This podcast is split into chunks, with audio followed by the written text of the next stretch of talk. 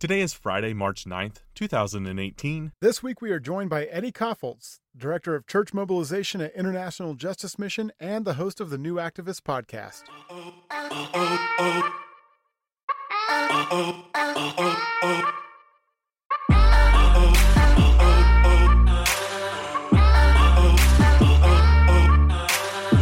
This week's episode is sponsored by Visual Media Church. Visual Media Church is one of the fastest growing church media companies creating worship backgrounds, social media posts, stock video, stock photography, and templates for all your media needs. Go to visualmediachurch.com to sign up today, and when you do, use promo code Creative Church to get 20% off all their memberships. That's CRTV Church for 20% off. Go and sign up today.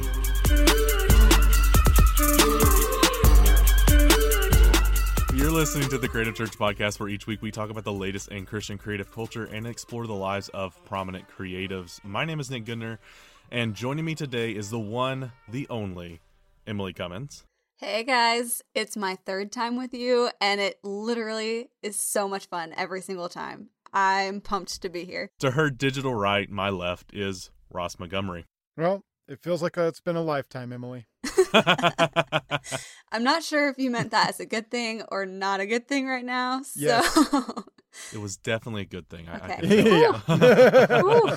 All good things. guys I, i'm so happy to have you both here today um now last week we got in a kind of a discussion about our guilty pleasures A and we heated learned fellowship, if you will. a heated fellowship about our guilty pleasures and uh emily's guilty pleasure is oreos uh, with no milk that's Um, right. and as wrong as that sounds we're, we're still kind of happy to have her on the podcast that being said emily you you sent us an, a picture this week you were eating peep oreos uh, I assume you were just getting ready to just throw those in the trash, but uh, um, I, I did. Did did you eat any of them? Let me ask Okay. that. This question: Did I eat any of them? I ate. I ate it's like Ron enti- Swanson with bacon and eggs. I ate the entire package Oh. of Oreos. No, there Guys. with, with the peep Yeah. cream filling. I may have shared one with my mom, but like literally, I ate the rest. Hmm. Wow. Yeah. So but you, were missed the note, like the peep colored like filling was purple. That was the only reason I bought the Oreos because they were purple, and they're actually really good. Is there a filling that would be crossing the line for you? That's a really hard question. Maybe if there was like I don't know, ketchup wouldn't be good at all. I don't know, like ketchup Yeah. flavored. Not about that. So that's Yeah. where you're drawing the line is the Yeah. ketchup flavor.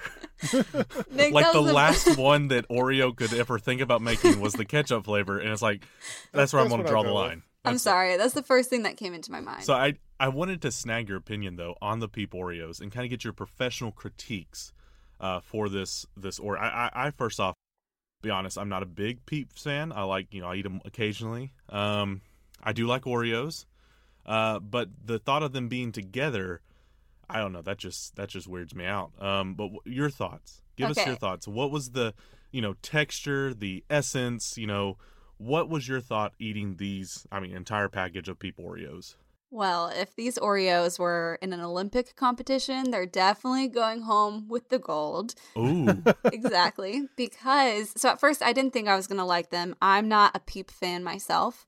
Um, but because they were purple, I could not pass them up. And when I tried them, like, I'm not kidding. The cream on the inside is almost softer and sweeter than normal Oreos. They Mm. were incredible.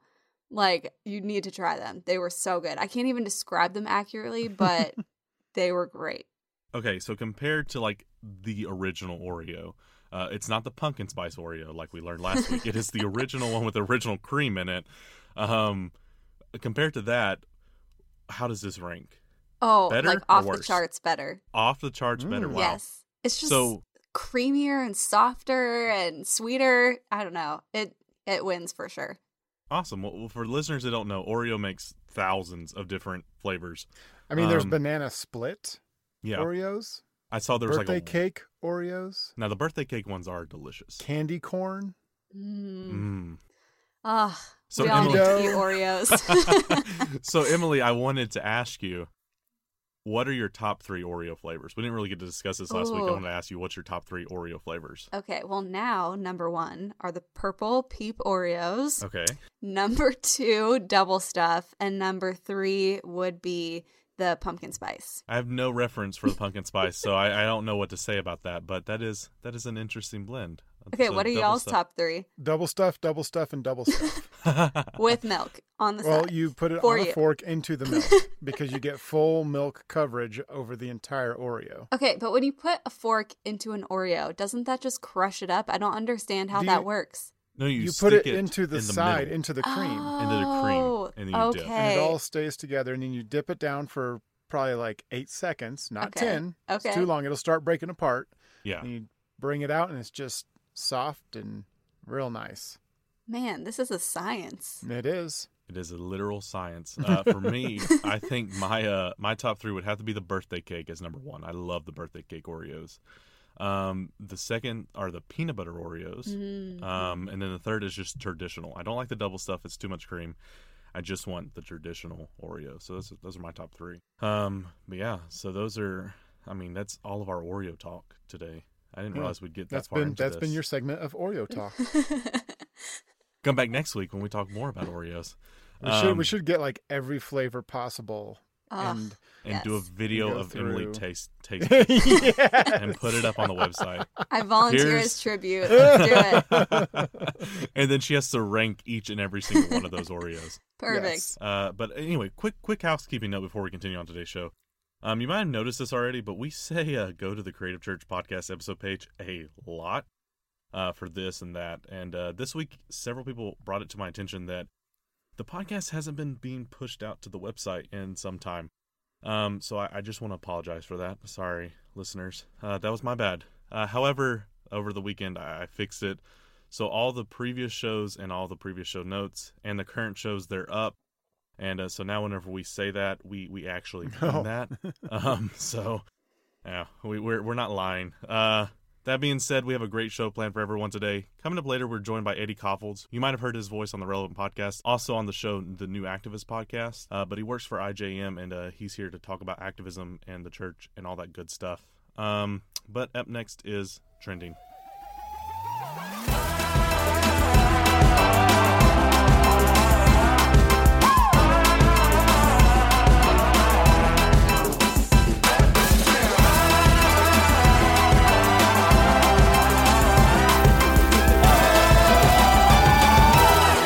Welcome to Trending. Each week we gather one article from last week's headlines that's important to us and that we feel is impacting culture, church, or creators, and we discuss it.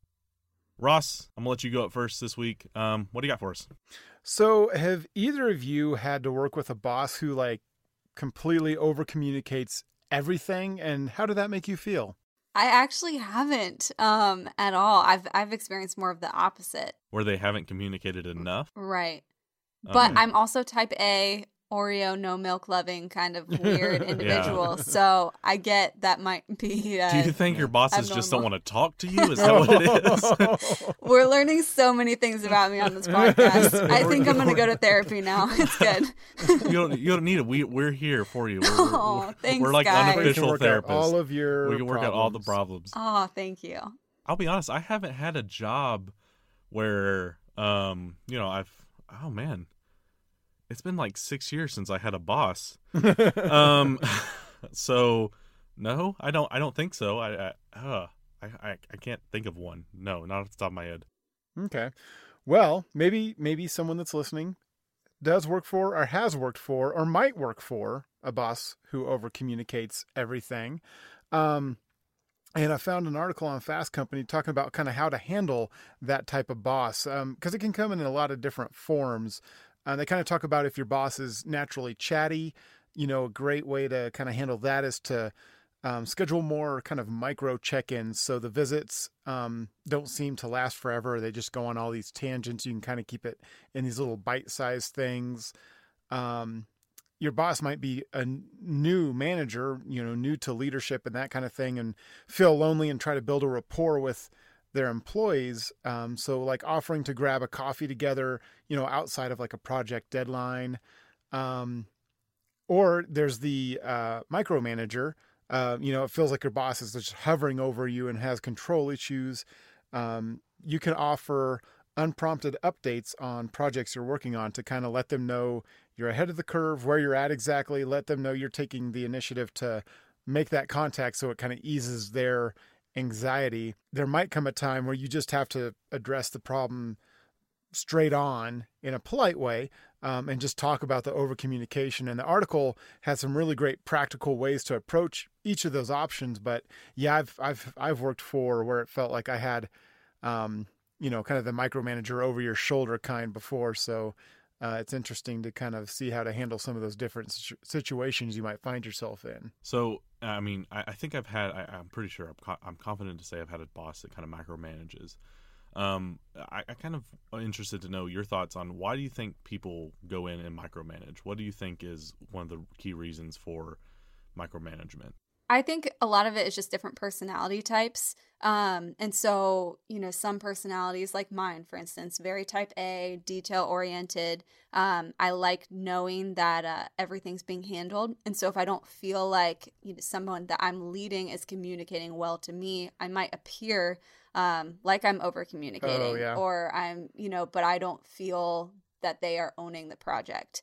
Um, whereas in their their personality might not be as you know type A as me, or they might be a different enneagram number, or whatever the case is, and they've totally have ownership of the project, but their communication style is different. So I think a lot of it is the root of getting to know each other and how you communicate, and then catering to each other's styles. Yeah, I I, I can see that definitely because. I mean, I, am kind of the same way where I'm a, I'm a type A person where I, I want things done. Uh, most of the time, I want things done, you know, kind of my way um, and I, that can come off as definitely over communicating to people. But I found that that can kind of make people feel insecure. Have you guys mm-hmm. ever? Oh, you know, yeah. That, does that? I mean, you, you, Ross, you said you had a boss that micromanages, mac, or kind of was a micromanager. Yeah, I mean, well, and, you, and, you know, they could very well be coming from a place of like they just want to make sure it gets done well and that the quality is right. there, which is totally legit. Um, you know, or they might have control issues, or they just, you know, hopefully it doesn't come down to they just don't think you can do the job.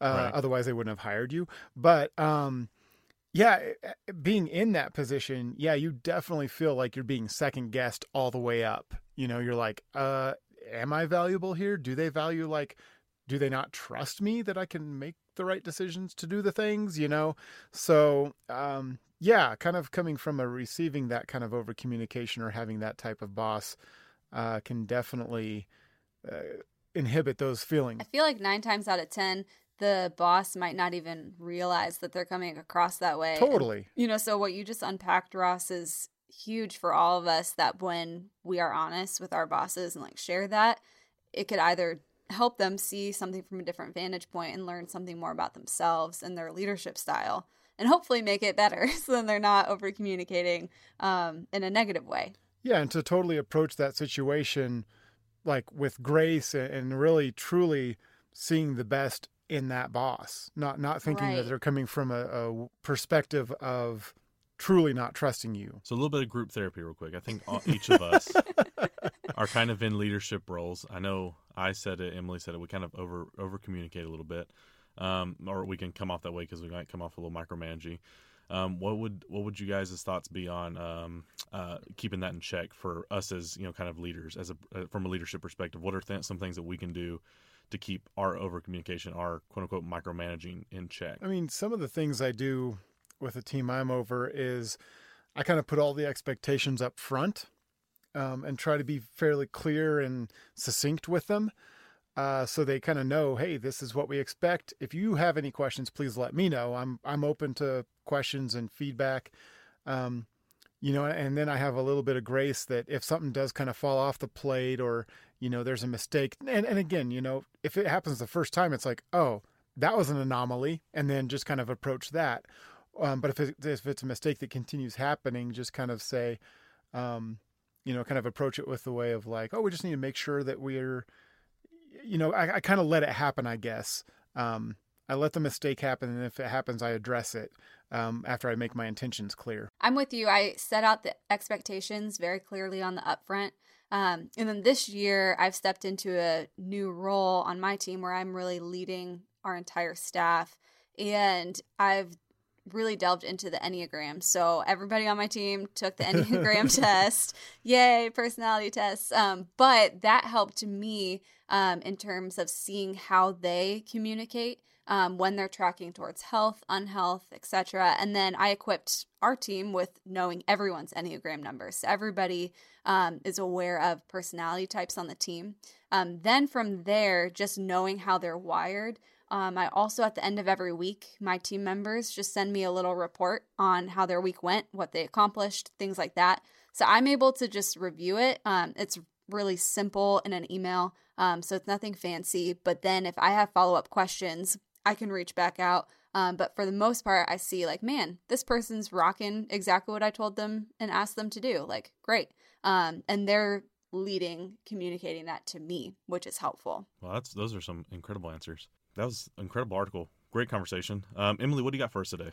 Yeah, so have either of you ever felt like you were about to burn out in ministry, or have you experienced a burnout? I wouldn't say I've experienced experienced a complete burnout. Yeah. Um, I think that every three days though I feel burned out. oh man. I've, I've definitely I've definitely been uh, looking over the cliff a time or two. Yeah, yeah, yeah, definitely. For sure, I've been you know with you guys there, and I think one of the most important truths that my mentor Jenni Catron taught me is that I have to first lead myself well to lead others better. Mm-hmm. And uh, so one of our mutual friends, Stephen Brewster, actually unpacked Stephen. this on his blog um, with an article that basically identifies burnout, sharing nine signs that you're about to crash. Um, so I thought that these nine signs were pretty significant indicators to see where you're at, um, whether you're tracking towards health or unhealth. Mm-hmm. Um, and then identifying them in your own journey could save you from experiencing that head on collision. So I'm not going to unpack all nine. You can read it. Um, the article will be in our notes, but there were two that really stood out to me. Um, so one of them was you realize you have not paused, prayed, meditated, or spent any time developing yourself spiritually. And that's big. I mean, when we are working in ministry, it's really easy to get caught up in just doing the work mm-hmm. of ministry. Um, and so I even as a communicator, I'm always making sure I'm not just spending time in the Bible because I'm preparing a talk or because I'm writing a blog post or whatever the case may be. Like I need to make sure I have time with Jesus for Emily, not just for what I'm going to go help someone else with. Um, so I thought that was a really, really big indicator. And then the second, you find yourself reacting and not responding. That's a tough one, and it's a good daily check. I think this point even ties back into Ross's article as well, um, because whenever I over communicate with my team, I'm usually leaning towards reacting and not responding and trying to control something, and that's not a healthy position um, as a leader. And so I, that was just a really good check um, for burnout for me. So I found this helpful in leading myself well on this becoming journey, and you can check out all nine of the signs via the link in our notes. Uh, it'll real, actually be for there real this week. Yeah, for real this week, it'll actually be there. Um, realizing you have not paused, prayed, meditated, or spent any time developing yourself spiritually, that is so important. I know this is something that I, I think every every week I'm finding myself looking back and reflecting and thinking, "Oh my gosh, I have not spent any time spiritually," or uh, anytime meditating or praying or just listening to uh, worship music uh, because I'm a person who puts on noise canceling headphones uh, and don't I don't play anything through them. I, I, want no noise when I'm working, so I don't really you know my my wife is different. She listens to worship music like constantly, um, but I don't. Um, so I, I found that this just over the past few weeks, that's one of the things I've been setting aside more to do, and uh, getting those moments where I can just turn on my headphones, listen to listen to some worship music, and just meditate and pray and reflect on what God is doing and what uh, what He's calling us to do, and uh, really really spend that time with God and really develop myself spiritually.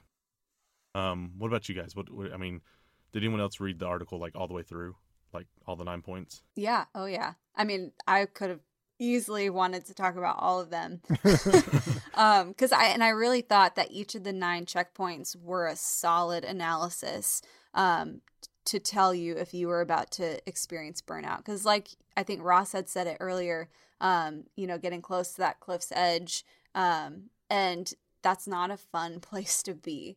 And so these nine questions or categories, identifiers, um, are really those like glaring roadblocks on the way to that cliff's edge. And if you are saying like yes to all nine, like you really need to pause and check in. Even like to two or three, I think a healthy check in is necessary. That's one thing I've really enjoyed about the leadership at the church I work at is, um, you know, they take that seriously. You know, family obviously is a big priority. So when things happen, um, recently our pastor's son had a brain infection that literally shut down half his body and his speech and everything. And, you know, we're all supporting him and letting him have the time he needs to do that. You know, he he's not feeling the pressure or any pressure from us to you have to get back and back into preaching, you know, that kind of thing. And um, you know, so it's really cool to see that practiced out uh, instead of just saying it as a mantra.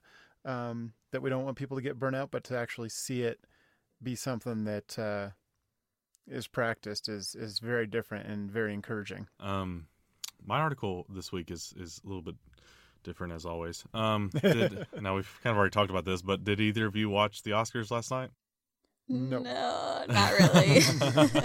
You can own it, Emily. Just say no. no, no, Nick, no. no one. Okay, well, I was the only one. I was very excited about the Oscars last night, uh, as I always am. Um, for those of you that don't know, uh, last night uh, we're recording this on Monday, so it was last night. Um, the 90th Oscars were hosted on ABC, and they were uh, actually a really kind of inspiring event. A lot of people shared their thoughts and supports for the Me Too movement, the Time's Up, and uh, really respecting women, especially in Hollywood. And uh, while those moments were very moving, they did not come without criticism. Um, a lot of people on Twitter and Facebook last night shared their uh, opinions, uh, reprimanding the Oscar presenters and winners um, for using their spotlight to kind of push their agenda. Um, uh, which I, I, I did have some thoughts though about the reprimand or, or, about people reprimanding them for using their platform to push an agenda though. Um, but before I, I, shared mine, I did want to ask: Do you think that it's okay for Oscar presenters and w- award winners to kind of make a point during those moments in the spotlight? I think my take on it would be um, there are venues to share things, and then there are venues where it's not appropriate to share things. Mm-hmm. Um, and so I always as just a communicator look at where am I speaking, who's the audience, what's the point of this event, um, what's a win for the event. It's not about me; it's about who I'm there partnering with. And so, for any you know anyone who's a presenter or a winner, I would always just ask and keep at the forefront of my mind: What's the point of this evening? Um, what is it all about? What's the theme? Like, what are we talking about? Um, what do we want to communicate as a whole? And then I would stick with that then I mean if if there are points or other things I'd want to point to, um, I would just use the platform that I already have, whether that be on social media or in other ways. Um, but I, I, just would keep it about the big picture. Kind of keep keep a respectful, yeah, um, you know, dialogue during the event. I like that, and, and I think I think a lot of people don't really understand that the Oscars are, are allowing people to have a voice in yeah. this moment. Um, and I think that's why people, a lot of people get upset and get offended, uh, especially on Twitter. I saw things like they should not be pushing their agenda. You know, this is the Oscars, just present the awards, and it's like actually no, this is they've de- they've all decided that this is okay for them to do. Um, so what, what what's the problem? No, I, I think that um, you know it, it's always interesting to me how people react because agree or disagree, I think people that have a spotlight, whether they're celebrities or athletes or whatever, uh, can use that. Um, you know, hopefully it's for the good of humanity. That's generally what we want to see, I believe. And, um, you know, we, we would kind of maybe come against anything that seemed very selfish and, and entitled. But, um, you know, for the most part, as, as far as it goes for like speaking up for others and, um, you know, trying to support um, different uh, groups of people that are, you know, facing different things. Again, not to get into specifics, but you know, to me, and and I go back to this a lot when I talk about this. I, I there's a little bit of a cognitive dissonance that I see, um, especially in a faith-oriented realm, because you'll have Tim Tebow speak about his faith in interviews and stuff, and, and you have that even now with coaches and other players, uh, Kirk Cousins and um, Nick Foles and um, bunch of different ones that you know, especially in this, you're seeing these different uh, athletes being baptized um, in videos on the hotels as they're on the road, which is wonderful. It's great, um, and, and people of faith celebrate that. But then it seems like when you don't agree with something, you tend to want them to be quiet. So so I would love for there to be room for all of it, to be honest, because even if I don't agree with someone, it's going to let me see the humanity in them because it shows me they're much more rounded than just their name on a billboard for a movie or their name on the back of a jersey. I agree with that because um you know, we we do live in a free society. Um um, personally, I think that as an artist of faith and, and a belief, we should really be leveraging those moments in the spotlight to make respectful stands um, for what's right and what we believe in. Uh, because honestly, sometimes those those opportunities can be few and far between. But I am concerned though if if you don't use your platform to speak for your passions or you don't use the platform uh, to you know stand up for what's right, then are you abusing that platform? That's hmm, kind of my question that I ask. Um, because you know the Bible says in Proverbs, and this is I, funny because the verse of the day for me was "Speak up for those who cannot speak up for themselves, ensure justice for those being crushed. Yes, speak up for the poor and helpless and see that they get justice. And in that mm-hmm. moment, you're the one with the spotlight on the stage. You're the one that can speak up for people. And shouldn't you take that moment to speak up for folks? That's my that's my main point. I want everyone to have an open dialogue, and we can st- continue standing up for what is right, and continue condemning what is wrong. Up next is our interview with Eddie Kaufholz.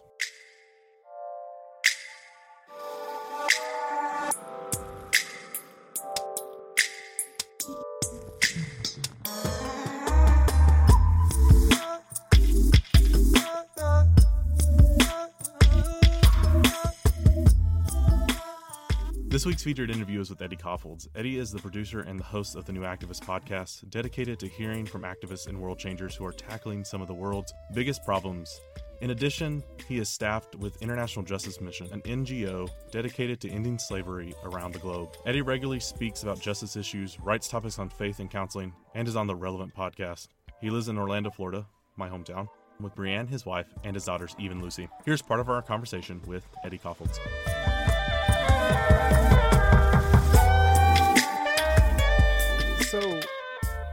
Director of church mobilization for IJM, um, what what are kind of your feelings on the you know if you if you're a thermometer of the current state of the church as it as it relates to social justice, um, how would you be viewing that right now?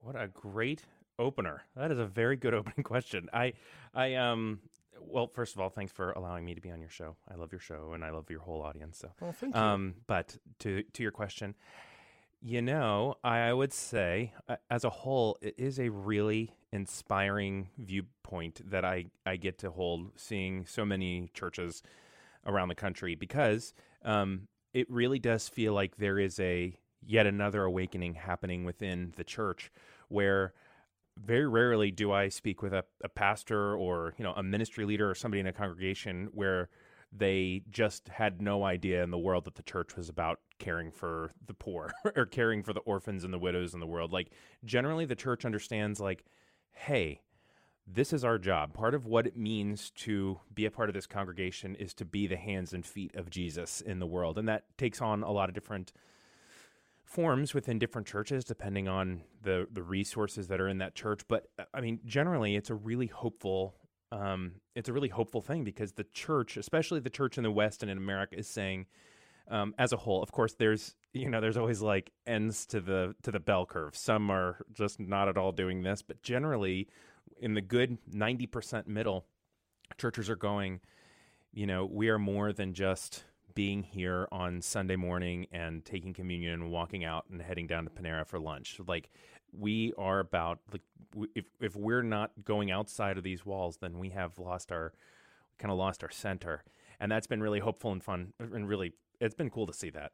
You're seeing kind of less of the social club aspect and, and people may be saying, oh, you know, go out and serve the homeless at a soup kitchen or something, but actually internalizing that within um, the resources of, let's say, a local church right. and, and, getting some programs like that. Right. I, I, would say, if anything, the frustration is, you know, we've all read, uh, uh, you know, people especially that like are really immersed in this, like you are, like we've read the books and we know we feel more sophisticated about how to help well, right? We're like, oh, don't go Helping and- without hurting. Yeah. that's right. So, if anything, the only frustration that I I view sometimes is I'm like, oh, you're not, you're just not doing it the right way. But then you step back and you go, okay, that's me being snobby because what they are doing is something. And no, I I, I just don't see a lot of churches that are purely Sunday morning social club anymore, and they never were meant to be. That was never the design of church, and it's it's been beautiful, especially. And again, I want to be careful in generalities because there's always a there, there's a pretty strong way to disprove what I'm saying, but especially churches that skew younger, it is just really clear that uh, you know Gen X, millennial, and what's what's next, and after that, do not see. I don't even know that they have the ability to see church as a social club. It is just not a part, it would seem, of the DNA of these younger churches. They are primarily about caring for their community, caring for the world, and then really secondarily, then we get together on Sunday and we pray, celebrate, confess, you know, walk through the liturgy in order that we can go back out into the world and continue to serve well. So it's it's a it's a cool shift to watch. I know our church partners with a, a nonprofit called One Child Matters. I'm not Mm. sure if you're familiar with them, but um, they help a church take on and help sponsor specific locations across the world um, to help either build child development centers or help fund the things going on at, at, at them uh, to, so that the people in the country can teach and can preach and just have these kids uh, have a safe space to to learn and to have the resources to um, to kind of go above and beyond what they'd normally get. I, I love that. And I love too about your church that they're open enough to accept that because there is part of it. Sometimes I think there's sometimes a church pride that says, well, we want to, we need to do this. And, and it kind of, you know, it needs to be in our branding, it needs to be in our voice, it needs to be, you know, an expression, a clear, just direct expression of our people. And it, it takes a lot of courage for a church to step out and sort of release part of their justice ministry to someone else and say like please lead us it, uh, yeah it takes humility to be led and the fact that your church is doing that is it speaks volume about the church and and the and the people that are leading it Uh, How do you how do you see the the balance between being wise about how they approach needs and being open handed? Like, is there boy sometimes a little resistance of like you, you know it's just unattainable to like help everybody all the time, yeah but um, how do you kind of see that balance work out in what you do? Yeah, well, in what in what I do, especially you know, as it pertains to IJM, it's actually really easy to strike that balance because because IJM is just um, we're, we're the only organization in the world that is doing this, and we're the really in the way that we are doing this. The way we are ending slavery in this way. We are the largest organization doing this, and it is extremely proven. So there isn't a lot of ambiguity of like.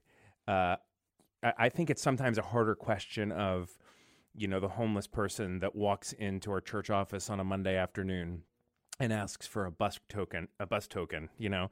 Are we are we enabling that person by just giving them? Should we put them through a questionnaire? Should we you know, that that to me is a lot harder. You know, how do we as a church respond to the need in a way that is both open-handed? I mean, I, I'm restating the question you asked. How do we so the, that that to me, a lot of the local smaller church, not smaller church, but like more day to day questions are harder and nuanced. And when I was a pastor, I really struggled with them because sometimes I was like, it's not our job to. It's it's not our job to like make a full judgment assessment of every person. If someone is walking in and they're starving, and they ask for ten bucks, well, let's give them twenty, and let's not try to worry that they're going to go and possibly not buy food with that. Let's just love them that way. And then, you know, you go the other way and you're like, well, that's not actually loving them, that's enabling. But with IJM, it's a lot easier because it really is, you know, I, generally I go up and we start the conversation at a church by preaching a sermon. So whether it be like, and it doesn't have to be that way, but generally, they will bring us as a speaker and say, "Hey, can you just do a half hour on God's heart for justice and slavery in the world?" And and you're like easy. yeah, you're like, I, I actually can do that, and I would be honored. And really, you you really when you get up there and say there are over 40 million slaves in the world today, more than at any other time in human history. Here's, you know, here's the story of Cassie. Cassie was, and you tell Cassie's story, and she has this horrific story of she, you know, was promised a job in a better city that she thought this job would pay for her parent, like for her whole family to have a better life. It turns out she was sold inadvertently and accidentally into a sex trafficking ring and then you know i tell the horrific details of her life and then i tell about her rescue and i tell about how we're able to rescue more slaves. And it's really there's nobody when they hear that that goes hmm i wonder if that's accurate or if we should be a part of that. That really because it's just a basic human truth we cannot have people in slavery. That is that is not okay. A person cannot own another person. That kind of injustice and imbalance of power is unacceptable.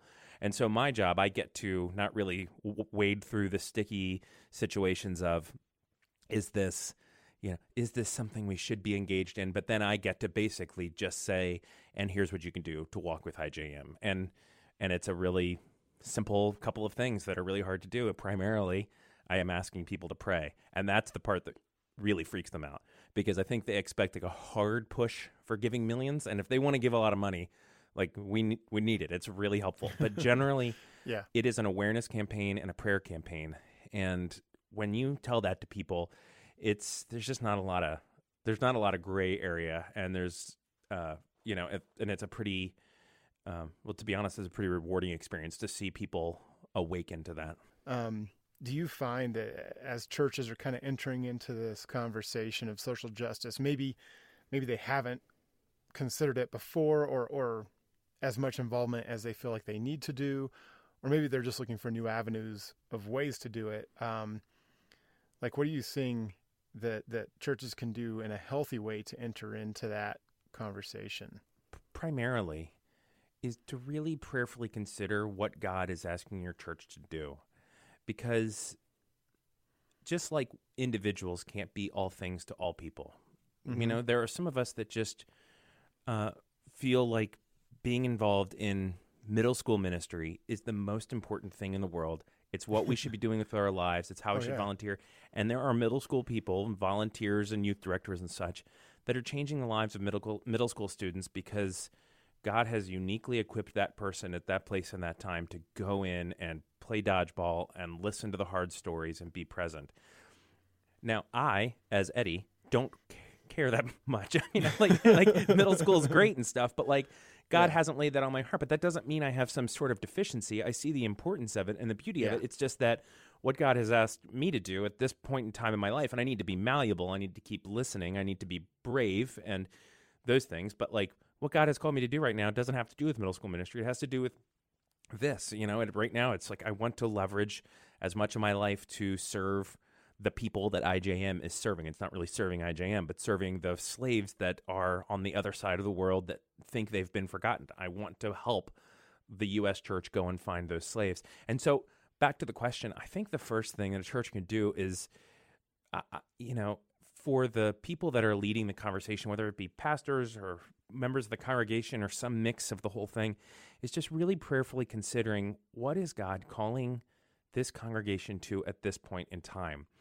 Um, eh, because, I, you know, I want every church in America to be giving tons of money and praying like crazy and sending interns to go and work for IJM, but also I want every church like like that's not always realistic because I really want them to be answering to what God is doing. So I think it's a very like primarily is just you can't be all things to all people, but what can you do well and what can you really dig in your heels with? And then will you be very brave in doing that? Because I, it, it is, it is hard to get outside of the walls of your own church. I mean, it really is.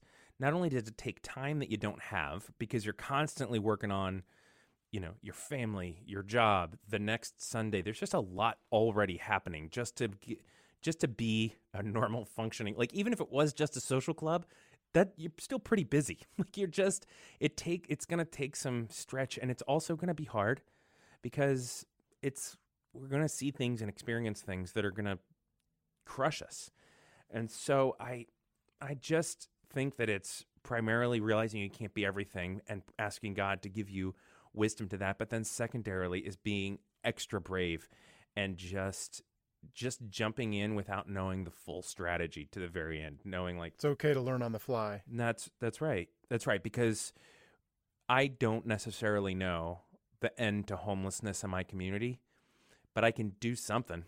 And like it's not everything, but if I get I, I will cr- I will crumble under the weight of feeling like I have to have a systemic solution to homelessness. It's like no, man. Go to Walmart, make 10 bags for with my kids and hand them out at the park. It's not everything, but it's something to those 10 people. And if everybody did something for their own 10 people, that actually would be a solution. The problem is we just crumble and we don't do like we don't do anything. And I the scope of it can feel a little overwhelming. Right. Even just with your own family, like healing your own relationships. I mean, just the junk that we have in our like normal life is too much. And maybe I'm I'm speaking out of just projecting my There's own there's the right? counselor side speaking out. right, Yeah. that's right. But it is just a lot. It's just a lot. And so I just Yeah. be brave and do anything as a church. I, I think on a macro level, like you said, it's maybe finding those people that have that passion um, to kind of lead those programs at your church or, or lead something like that, or at least have them build a team. Something inherent and baked into what you said, and this is just so much a part of your church's culture that it may not even be like fully realized that it's such a good thing. But your church is able to understand the needs eh, or, or the abilities and the needs of the people in the congregation and be a place where those abilities can flourish. So it's not a fully staff driven, you know, if we're going to do anything, the staff is going to do it because the staff is just really in charge of keeping the lights on, making sure that the major programs happen and, and make sure that Sunday happens. The real Yeah. life of the church, the stuff that happens is because somebody in that church somewhere said, you know what, I know sign language and we have this amazing deaf community that doesn't have a church to go to. Can I start, you know, interpreting the second service? A lot of churches are structured in a way that if somebody had that idea, they could not figure out a way to be the church inside of their own church. They could not figure out a way to use the resources of the building, the you know, the the service that's happening, the, the they could not do it because it, it would be set up in a way that only a staff member can get something done here.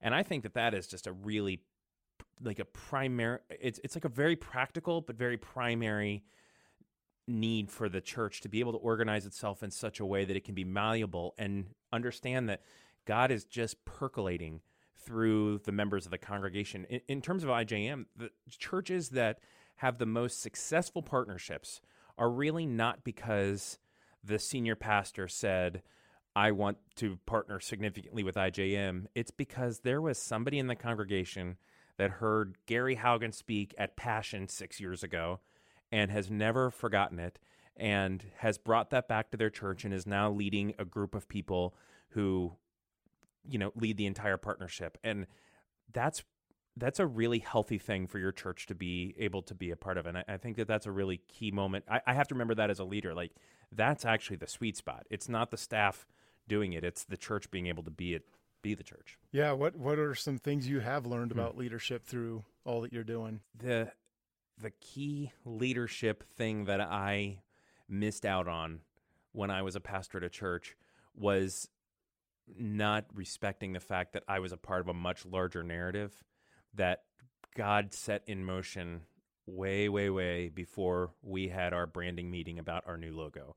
And there is nothing wrong with doing church with excellence, but I wish I would have had the experience then that I have now, which is stepping out and seeing this whole big, messy church in its really very complex, you know, it's just massive issues. And the Methodist Church and the Presbyterian Church are just being ripped apart through, you know, doctrinal issues that they're wrestling with. And I like I understand it. We all have to continue to do the messy work of figuring out what obedience means. But um I just would have I, I've appreciated having a larger a bigger picture to the beauty of the whole church working together as a single body whose you know head is Christ.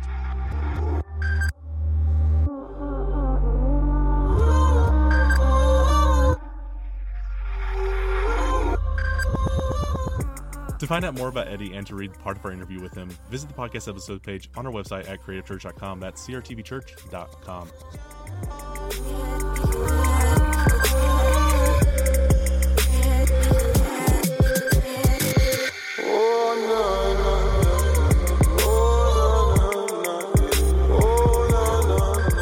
Welcome to Reply All, where each week we pose a question and give you the chance to answer online in our Creative Talks group and on Facebook and on Instagram.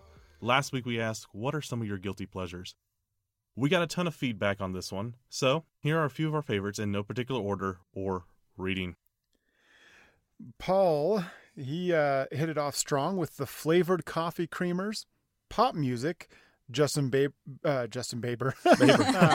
Love Bieber. but yeah, love that Bieber. Love me Who some is Baber. who is Justice Beaver? Um, pop music uh, with Justin Bieber's latest offerings, Bruno Mars and Timberlake, and FailArmy videos. And then he said, "I'm sorry" with an embarrassed, kind of ashamed face emoji.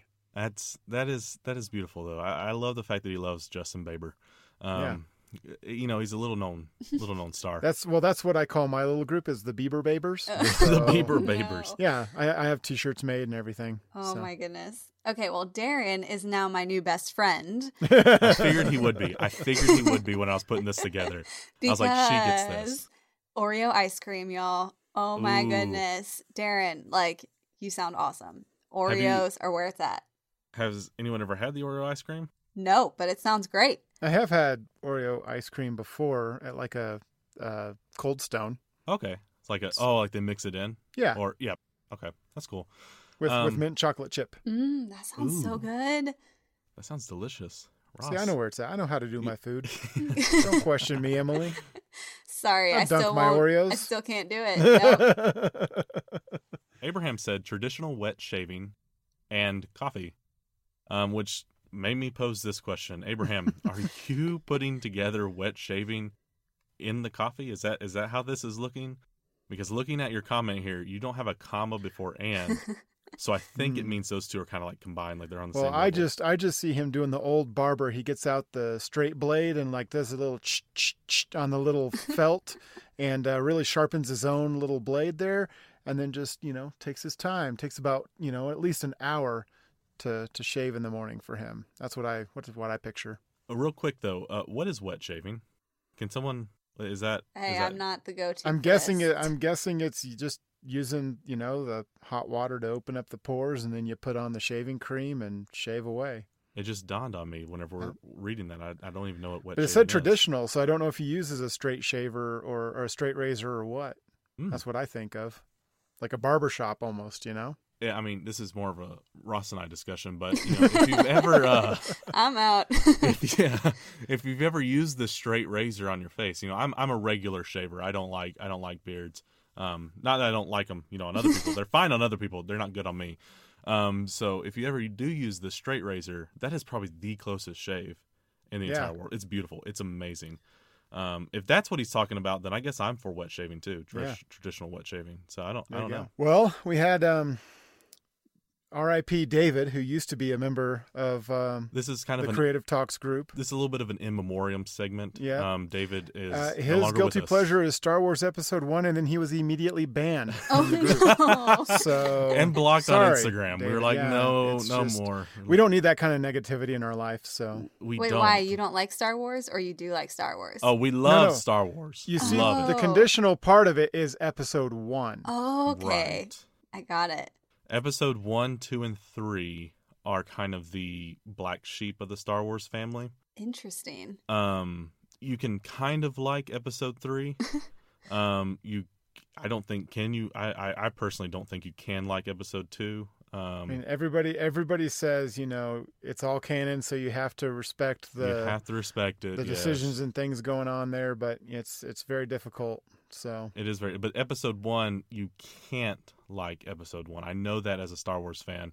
episode one is the hard no. Like we cannot enjoy that one.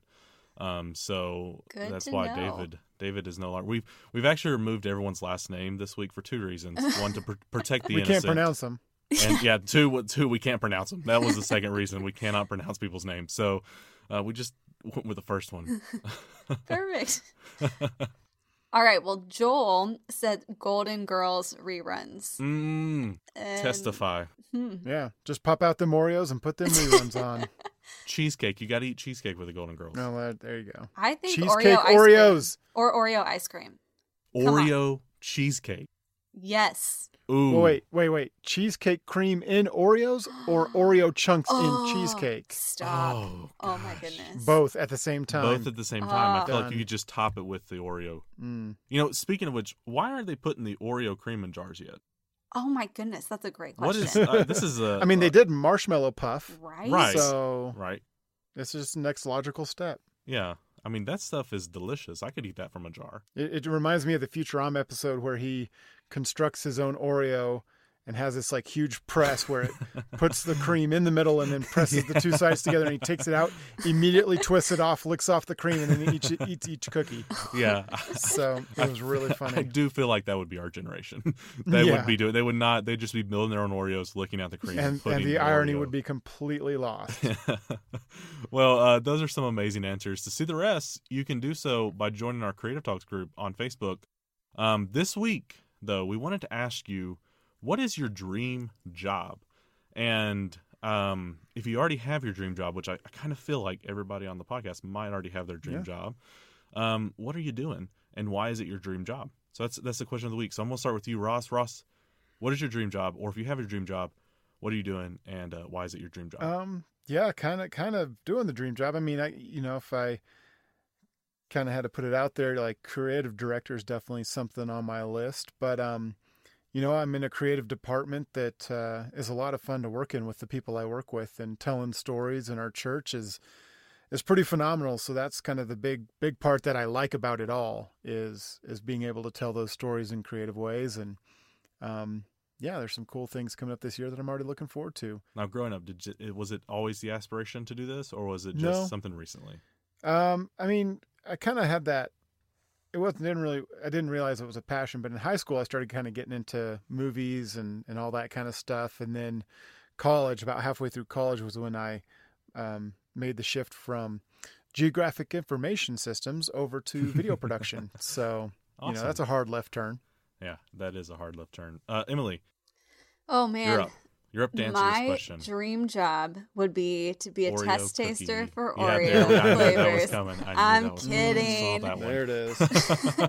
no, my actual dream job I I'm in um so it's two part. I'm the executive director at Church of Hope. Um Hmm. and for me, I've always had a heart for the local church. Um and so being able to really lead our ministry areas, our staff, make sure that we're um like literally living out our mission. That's my dream job. The icing on the cake for this job is that I get to do it in partnership with my dad. Um, he's the lead pastor at the church I work at, and it's just fun to be teamed up with him. Um, and then the other part of my dream job is becoming me.tv. Um, working with women and encouraging them to become who God made them to be is literally why I get out of bed every day. And so being able to do that with a community of women online and then at events across the country, um, it's just, it's the dream. Um, uh, I, I feel like if I don't have my dream job, it's my fault. Um, you've, you've made a terrible I've decision. made a terrible misi- decision. Uh, I kind of created my own job, so I should have I should have got my dream one. Um, actually, um, yeah, I, I do feel like I'm in my dream job. Um, I couldn't imagine me doing anything else. Um, and it's it's fun. I, I run Creative Church, uh, and it, it's been two years of trying to kind of figure out what that is and what that means, um, and learn what we are. Um, but now that we've kind of learned that and uh, seen what what really works for us, you know, doing that pub- publication side and talking to creators and creatives and you know building this community uh, online, you know, I really feel like I, I couldn't imagine myself doing anything else. And so it's it's it's a very very interesting interesting way this all worked out because I didn't know it was going to be my dream job, and uh, I didn't even know this job existed, um, but it does. So there you go. I had to make it myself though. So if you if you find yourself not one, if you don't have a dream job and you're like, I don't, have, I don't know what I want to do, I don't have a dream job, just go make it yourself. Just go There you go. figure Yeah. out how to get paid doing what you love. So um, might work, might not work for you, but it might. So there you go. Um, if you want to join in our conversation, you can do so by heading over to Facebook and join our Creative Talks group. Uh, that's CRTV Talks. This week, though, all the longer answers we're going to push to there. So if you have a longer answer, go to the Creative Talks group, join in. But we're also going to push this question out to our Instagram and Facebook, so you can answer on there as well. Um, on that note, we're going to go ahead and wrap things up. There are a few great ways that you can uh, share your appreciation for the Creative Church podcast. First, subscribing us to your favorite podcatcher. We also release all of our episodes on our website at creativechurch.com. Also, review this podcast and show us some rating star love on iTunes so we can get more exposure. And the more people that can find us can tune in this summer to when we try pina colada, cherry cola, and kettle corn Oreos this summer. Yes. which Emily will be leading the charge on. Um, so Oreo, if you're listening, that's a suggestion. Uh, Ooh, sponsor. sponsor. Lastly, consider sharing this episode on social media. Uh, you can find us by searching our handle on social media, Creative Church. That's one word, all caps, CRTV Church. Special thanks to Eddie for joining us today. You can check out all that he's doing by heading over to our podcast episode page on our website at creativechurch.com. Also, thanks to Visual Media Church for sponsoring today's show. Do us a big favor and go check them out and snag that 20% discount when you use offer code Creative Church. That's one word, all caps, CRTV Church. In the meantime, I'm Nick Gunner, I'm Ross Montgomery. and I'm Emily Cummins. and we will see you next episode.